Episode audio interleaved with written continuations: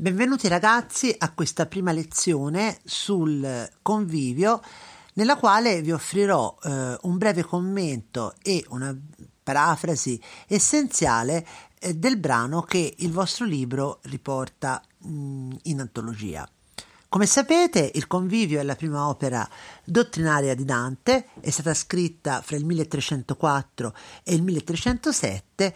Negli intenti dell'autore doveva essere una vasta enciclopedia in cui fosse raccolto tutto lo scibile umano e Dante eh, si proponeva eh, di dimostrare attraverso il convivio la propria dottrina in maniera tale da difendere la mm, propria fama dalle eh, accuse ingiuste che gli erano state mosse dai concittadini che l'avevano esiliato.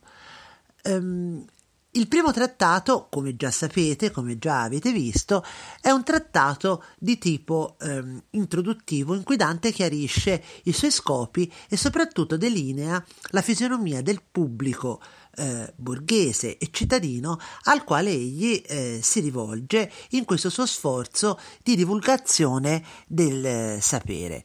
Di fatto Dante come già il vostro libro vi ha indicato, mirava alla costituzione e alla formazione di una nuova classe dirigente all'interno di una compagine, cioè di un'organizzazione, di un gruppo eh, politico rigenerato, rigenerato, in grado di richiamare l'umanità alla dritta via, quindi di congiungere in qualche modo le esigenze della politica, le esigenze della cultura e l'esigenza della morale, dell'etica, della religione. Detto ciò, come breve introduzione, passiamo a fare la parafrasi del brano eh, in questione. È la parte, proprio sono le, le prime pagine del, del, convivio, il primo capitolo, in cui appunto Dante spiega eh, gli intenti che lo hanno spinto a scrivere l'opera e ci spiega anche qual è l'origine del titolo che lui ha scelto, convivio, cioè banchetto, banchetto di sapienza. Cosa ci dice Dante? Parafrasiamo. Come dice il filosofo, ovvero sia per il Medioevo il filosofo per antonomasia era Aristotele, nel principio della prima filosofia, la prima filosofia è un'opera importante di Aristotele che si intitola Metafisica, allora, come dice Aristotele, tutti gli uomini per natura desiderano la conoscenza. La ragione di ciò può essere, e di fatto è, che Ciascuna creatura, ricordatevi che cosa non è cosa generica, è creatura, creatura vivente, spinto dalla mm, predisposizione della propria natura, che è una predisposizione voluta dalla provvidenza divina, è in qualche modo incline, desidera naturalmente raggiungere la sua propria perfezione. Perciò, dal momento che la conoscenza è la perfezione che può raggiungere l'uomo, che può raggiungere l'anima umana e in, nella, nella, nel compimento della conoscenza risiede la nostra più perfetta felicità, tutti, tutti noi esseri viventi, tutti noi esseri umani, siamo soggetti per natura al desiderio di conoscere.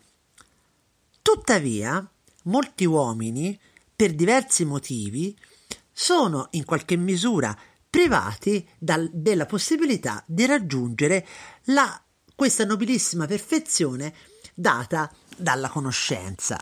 Eh, queste diverse ragioni possono trovarsi sia all'interno dell'uomo sia al di fuori di esso e di fatto allontanano l'uomo, l'uomo dalla abitudine alla conoscenza, dall'abitudine alla ricerca del sapere.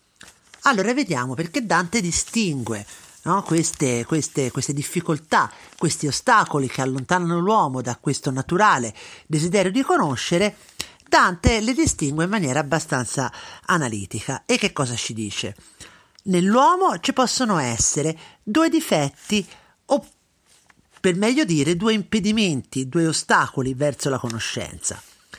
Eh, il primo impedimento è legato al corpo, il secondo impedimento è legato all'anima.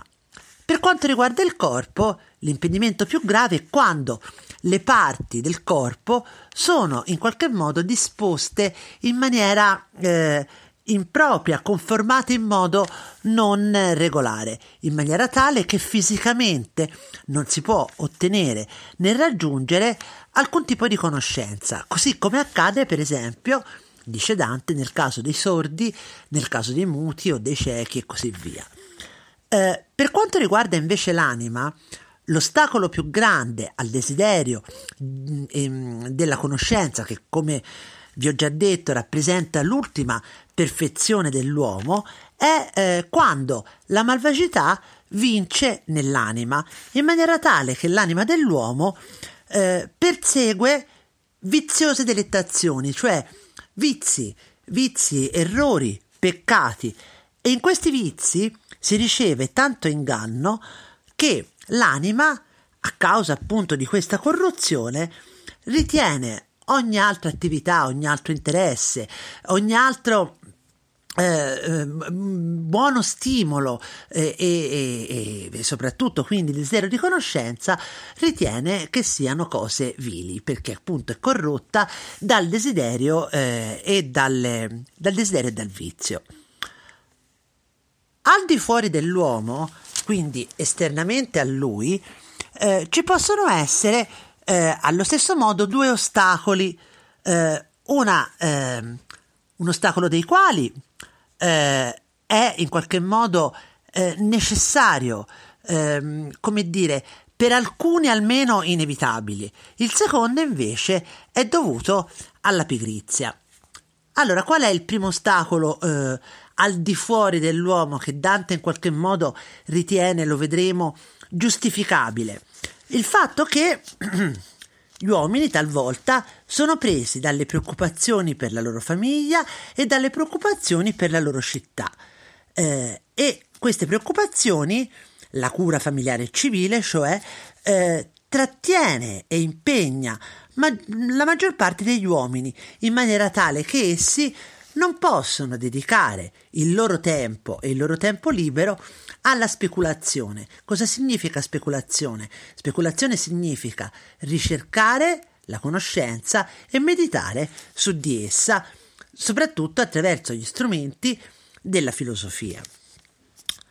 Il secondo ostacolo, il secondo ostacolo è dato da una mancanza legata al luogo, al luogo geografico in cui una persona può essere nata e eh, allevata, perché talvolta questi luoghi sono privi di centri di studio come università o comunque comunità di studiosi che in qualche modo mettono a disposizione la loro conoscenza, ma soprattutto in altre circostanze questi luoghi sono proprio fisicamente lontani dai ehm, posti, le città dove si trovano le comunità degli studiosi. Quindi, eh, trovandosi lontani o impediti per ragioni di carattere geografico, di carattere spaziale, gli uomini non possono accedere agli studi così come sarebbero portati naturalmente a volere.